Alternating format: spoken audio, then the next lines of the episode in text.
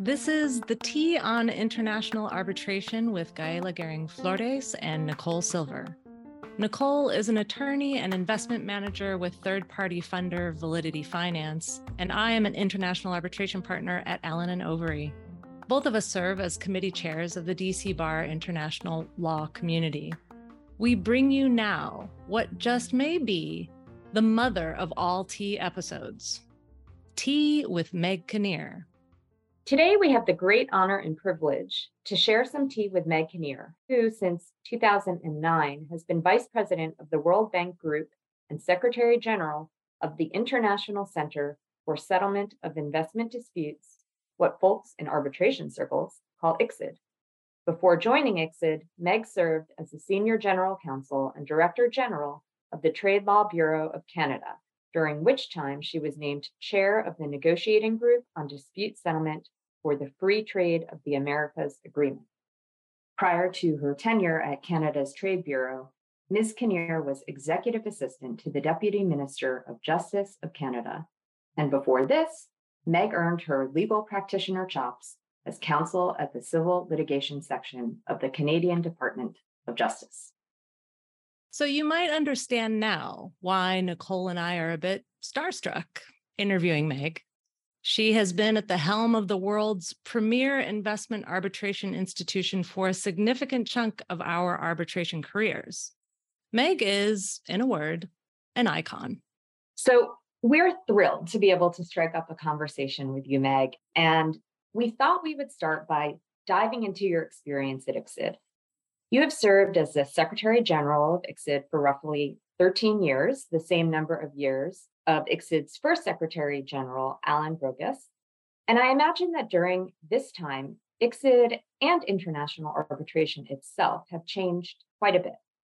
So I wonder if you can tell us what one or some of the most pivotal transitions have been, and if there is something that has perhaps surprisingly been a constant during your tenure. And maybe also, just to make this question even longer, what would you say you are most proud of so far during your tenure as Secretary General? And or is there anything that stands out in your mind as being an example of one of your greatest achievements? Thank you. I'm really delighted to join you on the tea. This is a privilege for me as well. When you talk about what I'm most proud of, to be honest, I feel like I'm most proud of that I'm actually still standing in here in my third term, working my way through and the reason I say that is when I started in 2009, the job of Secretary General had always been a job that was done by the World Bank's legal counsel. So it was one person wearing two hats. And in 2008, the president of the bank got to the stage where he said both the Secretary General job and the legal counsel job have enough responsibilities, enough challenges that the Secretary General job deserves to be a standalone job with one person dedicated to that. So I was lucky to be the first full time dedicated secretary general, but it meant in many ways that I had to define or redefine the job. And uh, it was both an opportunity and a challenge. And I can certainly say, and I can say that now because I can look back 13 years, it was really a very tough transition.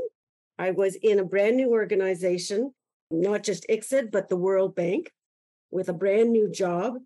I had a number of issues to deal with, and I had a staff that was brand new to me. So, all of those are normal challenges when you take on a new job. But then, when I think about it as well, and you'll understand this, which is the investor state dispute settlement environment was also very difficult at the time.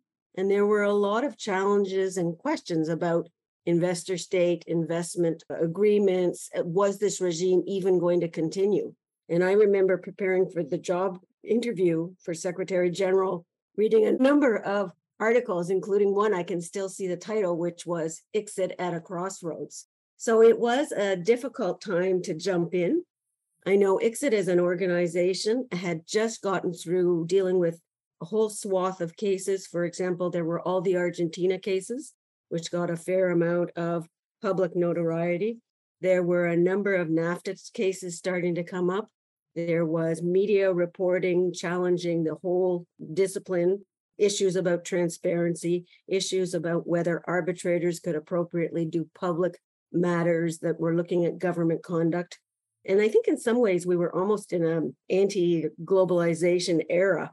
I mean, I think of in the WTO context, we'd just come out of Seattle and all of that.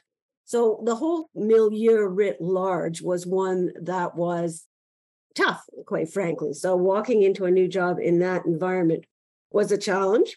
And that's why I say I'm proud that I, I am still going. But in particular, I feel that we took on every challenge in front of us. And I feel that over time, we've made huge inroads. So I don't know that there's any one particular thing, but I feel that there's been just such progress when I look at it. Next step, next step, next step. It's been all very, very useful. And as of today, I have no doubt that we are the leader in the field, not just in terms of case numbers, et cetera, but also intellectually, and especially with our new rules. I feel like we've really made those kind of contributions. So I'm incredibly proud of this organization and the staff that have worked so amazingly throughout this time to get where we got to. But it was all one step at a time. I remember one of the first things I did when I got to ICSID was obviously meet everybody. And we were in a funny part of the World Bank. And I remember opening cabinets and literally files would just fall out of the cabinets because people had literally been running so fast. It was just throw a file in a banker box and let's keep moving because we've got 20 more cases we've got to do. So we literally did start with little things which matter, but filing systems and then we had to address a huge understaffing problem. We at one point got a new headquarters with, for the first time in ICSID history, dedicated hearing rooms. And that was major for us. And for those of you who've been to ICSID now, we have the most amazing hearing rooms and the most amazing facilities. But that was the product of day after day work by my staff, etc. We got to our new rules, which came into effect in July of this year. And over all of that time, my membership has risen in my time from 143 to 158 states. So that's roughly a, one new state per year, which I think is terrific. The caseloads have gradually gone up. And just to add one more challenge, we had the pandemic come along where we had to pivot from what was mostly in person hearings to fully remote hearings. And we were literally, if you count things like first sessions, et cetera, we were literally doing 250, 300 remote hearings a year during the pandemic. So all of that, I think, is, is really something. And I look back at it together and I think, wow, we've done some good things over at ICSID. In terms of constants, I think that's also an interesting thing.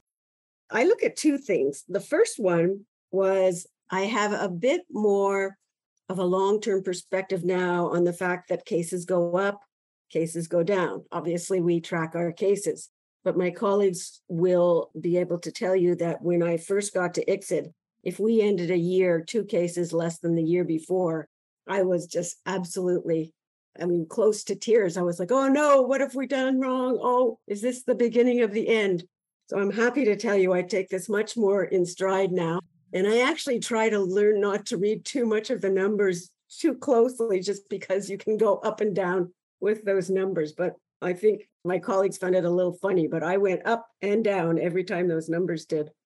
The second constant, which is an interesting one, is budget. Budget is always going to be tough in an organization that has so many important roles and so many pressing, literally, you know, life and death type demands. So that is really very difficult. And I can say that since 2017, ICSID has basically been self sustaining. And that is a huge thing, but it's something we have to always be thinking about. And those are numbers we have to look at every single day to make sure we're still on track. And then the last thing that's a constant that maybe sounds a bit funny, but it is very much a constant that first was a surprise to me, but now it is a constant in my life.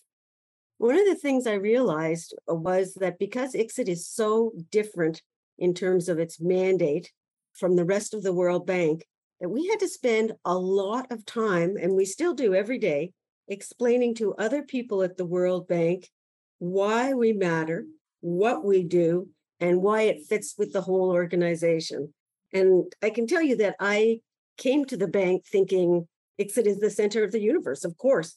But in fact, uh, I had to realize that for many people, I got the question, what is ICSID? And this is people who've worked at the World Bank for years. So that's that's a constant. I understand where it comes from.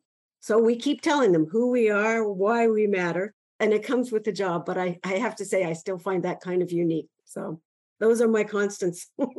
That's hilarious, Meg. I especially the the fact that you keep having to describe over and over what ICSID is and, and its importance. I think pretty much anybody who works in investment arbitration has to field the same question on a very constant basis. It's it's an interesting thing. I just had a slight aside. You referred to the kind of tumultuous period of, you know, was this regime going to continue? ICSID at a crossroads you know, I, I definitely remember that time well. There's still a lot of talk about maybe a multilateral investment court, which might pose its own existential questions for ICSID. But did you ever take Elizabeth Warren aside during that time and just say, hey, let me explain to you what ICSID is and what we do and what we don't do? I never did that, but I do probably remember muttering under my breath, who the heck is advising this lady? to be honest, not respectful there, but yeah, that was one of those classic examples where the media was setting a tone and you just said, Have you ever even sat in a hearing? Do you understand the basics? And that's actually one of the big themes about this whole backlash or whatever someone wants to call it. A lot of it is based on misinformation or lack of information and sometimes I, I talk about investor state urban legends. And there are, I mean, even basic ones like, oh, states always lose. No, take a look at the numbers year in, year out. They're consistent. So, you know, all these things that reinforce those sort of urban legends, they are frustrating. But again, you have no choice, but you just keep coming back with here's the facts. Take a look at what does happen. Come and look at one of our hearings. Come and see what's really happening and happy to talk. So we keep doing that. Although I have to say, I feel in the last few years, I mean, obviously there are still those who don't believe in the system or who doubt the system, but I feel there's been a bit of a, a change, close to a sea change. It is much more accepted now. I rarely hear people go, get rid of investor state altogether, get rid of all your treaties, you know, denounce all of your treaties. That's not where we hear the dialogue now. And I think it's a healthy thing what we hear more is yes, there are some things that need to be improved. And I'm hoping in our amendments we did a lot of that. But that this is a good system, this matters, but you have to work with the system. You have to do, you know, as a government, you have to look preemptively. Am I passing legislation that is sure to get investor state litigation going? How do I deal with my government goals consistent with my treaties? So I actually do feel the winds have changed and are going in what to me are the right direction, which is nice. Yeah, and and and not to not to diss Elizabeth Warren, I absolutely love her, but that was you know i'd love to receive one of her surprise calls but that was a part of her of her campaign that clearly i disagreed with going back a little bit more for you down memory lane i wanted to get into a bit more of your professional origin story. So let's go back in time, back to your days in law school. And I imagine that when you were in law school, you may have had a particular idea of where your legal career might take you. And it probably did not include being the seventh Secretary General of ICSID. If you could reach back in time and write a letter to yourself in law school, about what is to come. What do you think you would tell your younger self? And are there things that you would tell her to make sure to avoid or something that she should make sure to do? Yeah.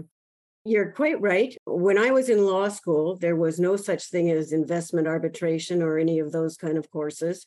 International law was seen as a bit of a, an amorphous, sort of fluffy course, and not everybody took international law. So it really was a very different era in time.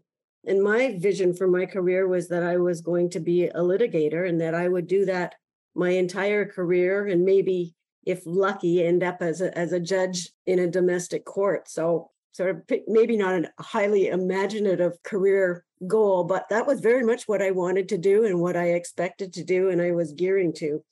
And the advice that I would give younger me now, and that I often give when I'm talking to, to younger groups of people who who sort of say, you know, as a mentor, what do you say?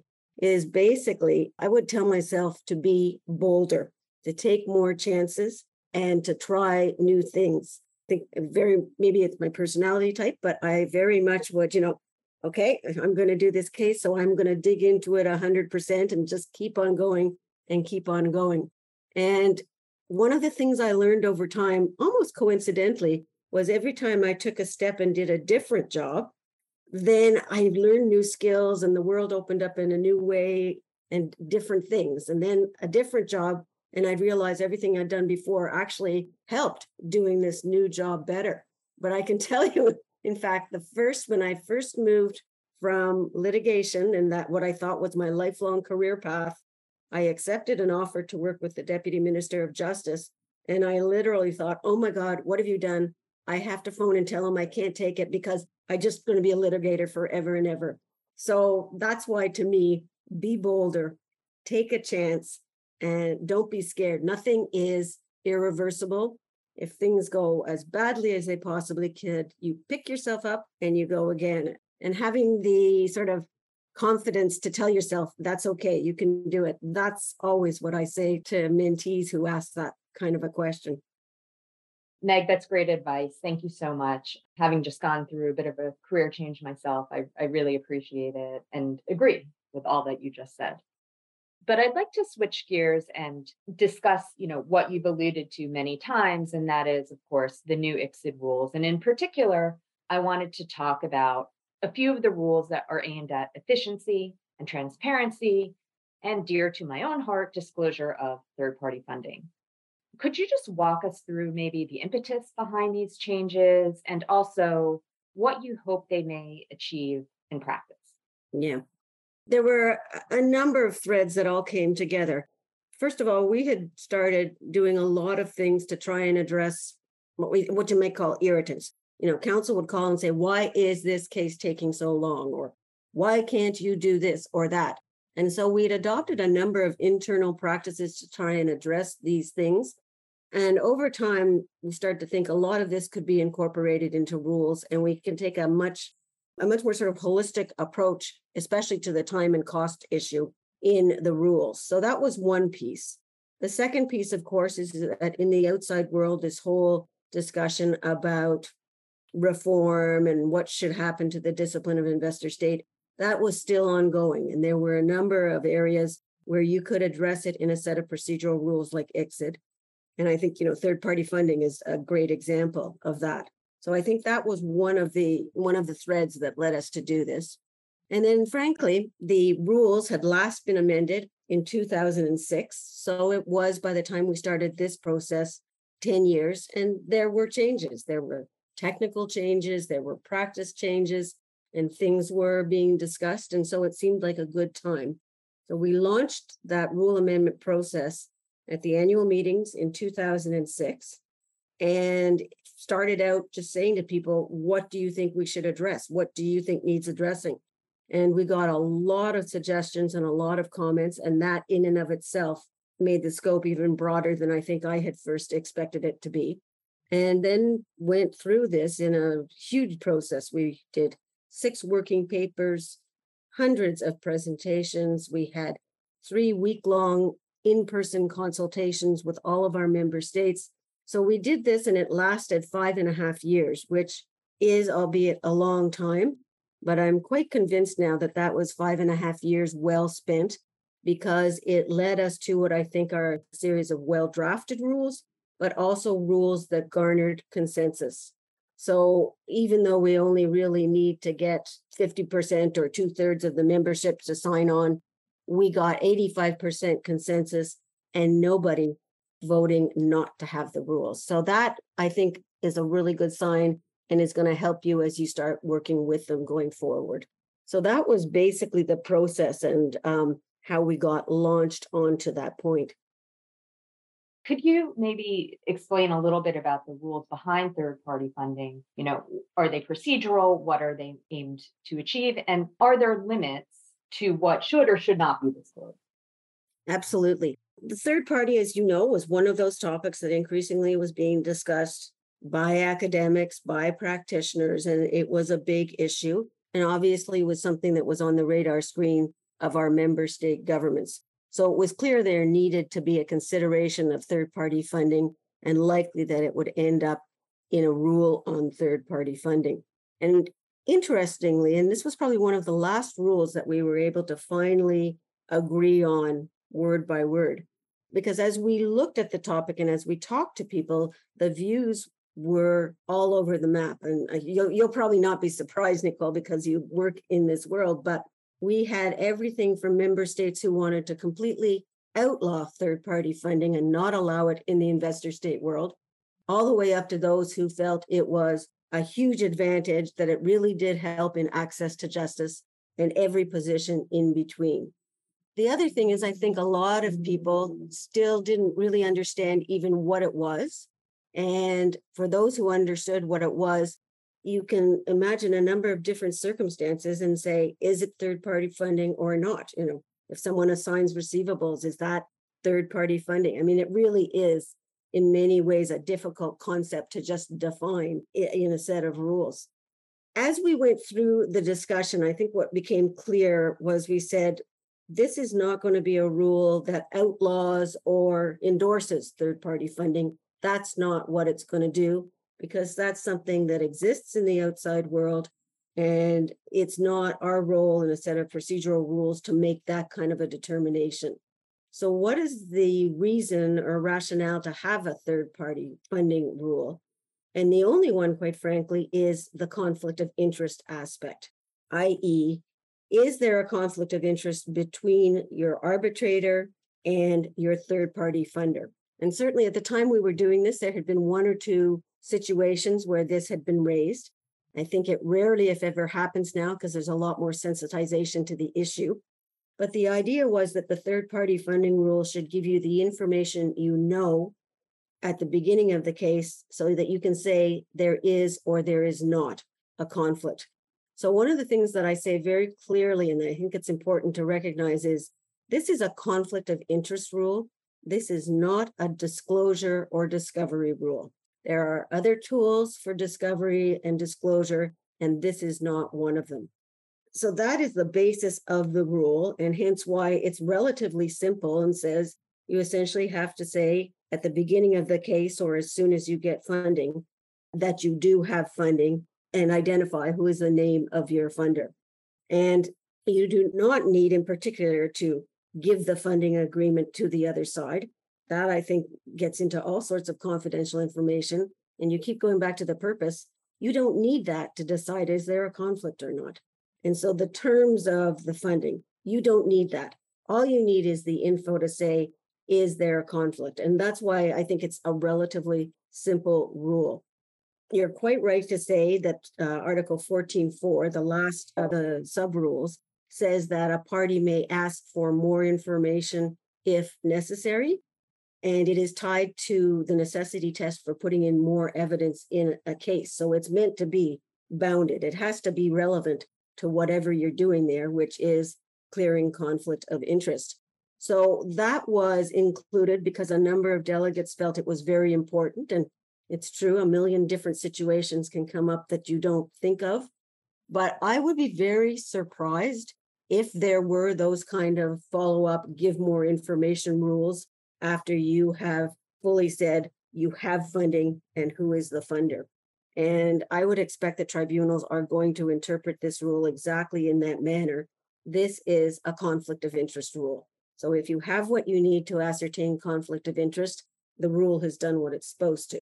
So this is what I'm expecting. And I think increasingly in investor state, people are quite aware that there is third party funding. And I've seen a number of places where parties right up front.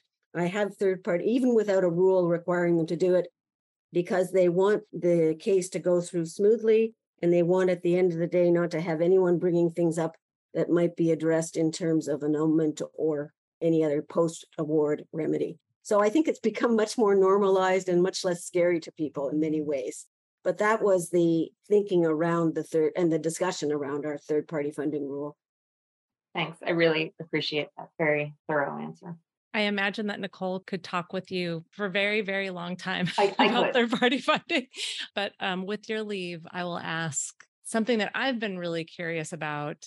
And, you know, speaking of efficiencies, there's been more than a bit of discussion about new arbitration rule 31 regarding the mandatory case management conference. The case management conference is a new beast to investment arbitration practitioners and arbitrators alike. From what I understand, it is not supposed to be melded with the first session. No, it's a separate thing altogether. But the rules are a little, you know, and maybe not surprisingly, they're not super precise. They don't tie the parties or the tribunal down to any procedure in particular. So, you know, it's understandable. ICSID is encouraging parties to make most efficient use of this time, of their time. Okay, but that said, and also in the name of transparency, Meg, if you could wave a magic wand and make the parties and the tribunal do at least one thing at the case management conference, what would that one thing be? Well, first, you're absolutely right. It leaves a huge amount of room for innovation because I think there is a lot that we can do here. And I've talked to a number of arbitrators who have done different things in individual cases that have worked really well. For example, they've been able to get the parties to put together an agreed set of facts that they work from, or they do decision trees that help parties know where you're going. So I think there's a lot of room for innovation here. And one of the things we'd like to start working on is just, I don't know, some conferences or some discussions about what are the ideas, just brainstorming, because a lot of people have a lot of really good ideas. And the rule is written broadly enough to accommodate that. For me, if there was just one thing, what I think is hugely important and makes a big difference is for the tribunal to actually sit down with the parties and say, we are here and we need to get to you know the decision making in the case and we can do it this way. And you should know that as we do this we understand this part of the argument but here's what we're having trouble struggling with. Focus on that. And if we could get tribunals you know not in a formal way per se but just to say to parties here's what we need you to focus on your pleadings your written documents here's what's going to help us get through this morass and get to a clear end that I think would be absolutely pivotal. And that's what's going to help us get to meeting all of those ambitious timelines we have there.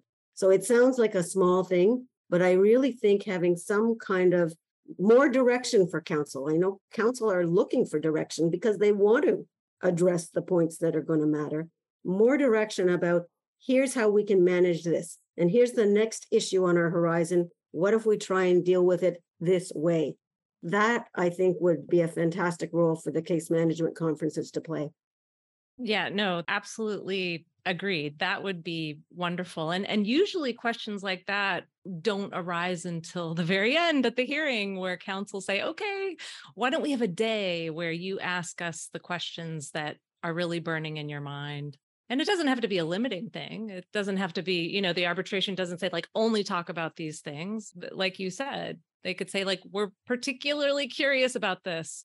Funny thing, if a tribunal says we're particularly curious about X, counsel's going to write about X. That's exactly it. Yeah.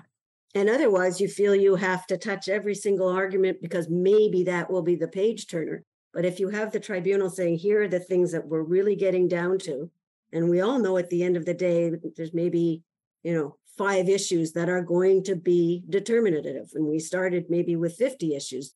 Having a better way to identify and focus on those, I think makes a huge difference. Yeah. And, and I also think that's one of the best things about the new rules is the whole efficiency and and trying to gain more efficiency and speed in all the proceedings. Yeah. Yeah. And I guess one tiny question that that someone who shall remain nameless at my law firm asked me to ask you, mm. which is why didn't you create stronger incentives for tribunals to get their awards out faster? Yeah, uh, because basically, well, first of all, in terms of actually setting the timelines, we informally canvassed a lot of counsel and a lot of arbitrators and said, what's a reasonable time? We want it to be doable, but challenging. We want it to be reasonable. And we ended up at that sort of eight month time period for an award.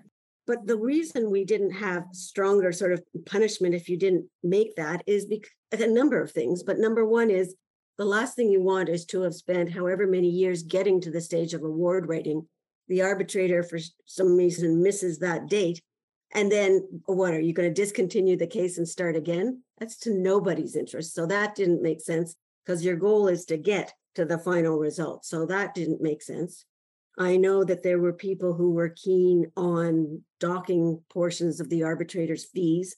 And we have seen that in the ICC. I've also seen that there end up being a lot of sort of ways around it. I don't know if it's been as efficient as was hoped at the end of the day. And frankly, I think that these are complicated cases, and I see arbitrators putting in the work, and they deserve to be paid for the work that they do. So we thought with our rule that what really mattered was that you have something that focuses more on getting there in the time that you want as opposed to penalizing people for not getting there and that because these things are complicated because it has happened more than once that as arbitrators drill down into their decision writing something seems more important than they thought during the hearing you do need to have a little bit of room for flexibility so it was that sense that got us to the time and cost type provisions and the ability for arbitrators to extend the time, but they had to do it consciously. So it couldn't just be, it kind of got to the bottom of my desk. It had to be consciously and it had to give a finite date of when the product would be out. So we thought that was a good way to address this. And we'll see how it works in practice. But I do feel that it is a good way to address it. Well, switching gears again, Meg, on the T, we like to discuss diversity and inclusion. And we all know we need to do more in the arbitration space to increase diversity and inclusion across the board from constituting panels to ensuring that more women and people from different origins and backgrounds serve as counsel and experts.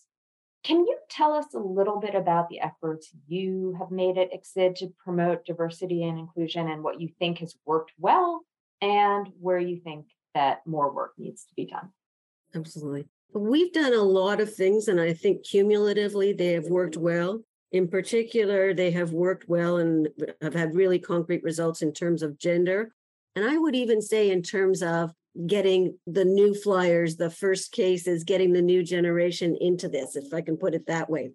I think it's worked well with respect to region, but that's an area that I still think of sort of the the categories you often think of still needs the most attention and is something we are constantly working on. So, when we started really focusing on diversity and focusing on what the numbers were, which not so long ago were pretty disappointing, I can say, you know, 2009, and you had maybe 10% female maximum. And it was probably two females who were full time, very well known arbitrators. And that's not long ago. So when we started really focusing on this, we started to try to think of ways to accomplish it. And we came up with a number of things. But one that's been the most interesting to me was we came up with the idea of what we call a ballot. And a ballot is where the parties say, ICSID, will you please appoint usually the presiding? And we say, if you would like, we will put together a list of five to seven people, and you vote on which ones you would be happy with as your presiding arbitrator. You don't share it with the other party, but if you both agree on a certain candidate, then you've got basically an agreed upon candidate, which is always preferable than having a candidate named because you couldn't get to it. So it, it at least preserves some of the goodwill from having an agreed upon candidate. But what it did, which I had never expected, which has been a really interesting phenomenon, is it would give us, first of all, the freedom to put together a list, let's say, of three people you know very well and who are frequent arbitrators, two people who would be great arbitrators who happen to be female, one who would be a great arbitrator but comes from a region that uh, is not usually represented in this, and one brand newcomer that we think might be good. And put the name out there. And so it gave you a lot more ability to have a broader group of people that you proposed to the parties. And what was really interesting, especially in the early days when we did this, is that there would be a number of times where parties would come back with what you might think was the candidate that you might have expected more from the from the beginning the candidate who was more well known to the community etc but what was unique was two three four months later you would see that law firm putting forward one of the less well known candidates as their wing arbitrator. And i had never expected that but it happened so many times.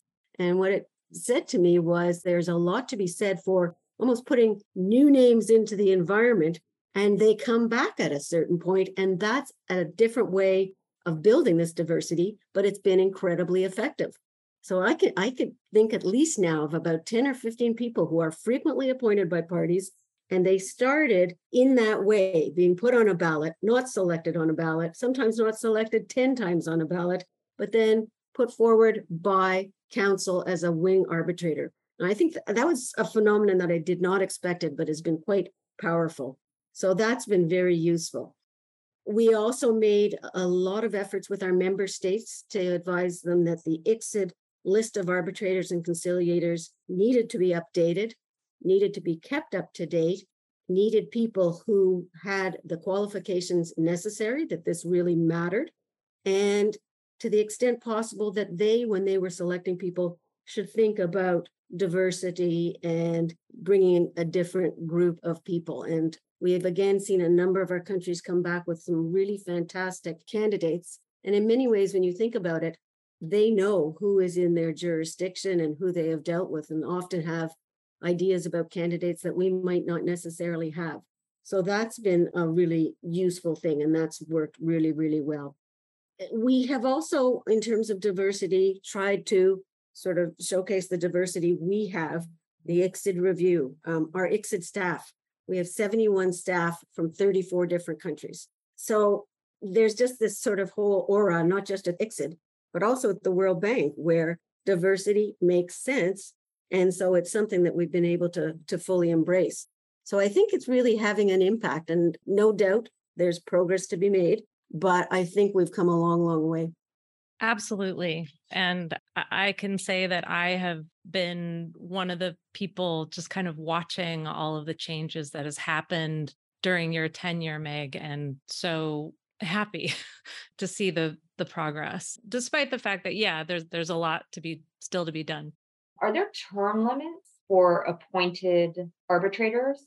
Yeah, the, the arbitrators are nominated by countries on the ICSID list of arbitrators and conciliators have a six year term, but unless their country takes them off the list at the end of the six years, they can still be appointed.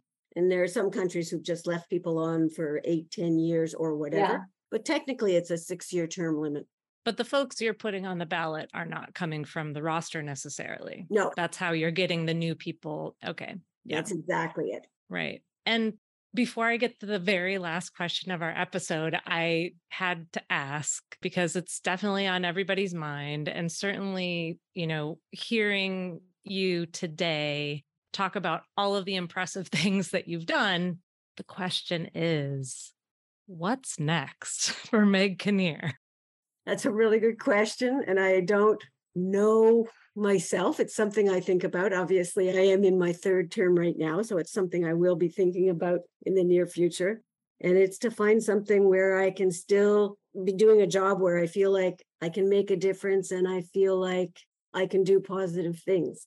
And so I don't know exactly what it is. So that is one of the things I do think about, but I've still got till June 2024 before I have to make big decisions. But I know that I love this milieu. I think that investor state is an amazing technique. And so I very much still want to be involved in this milieu in some way or other.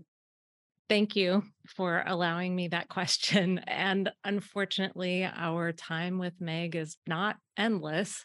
So we have to close with our last question that we like to ask all of our guests. And that is other than what we've been discussing thus far, what has been keeping you awake at night these days?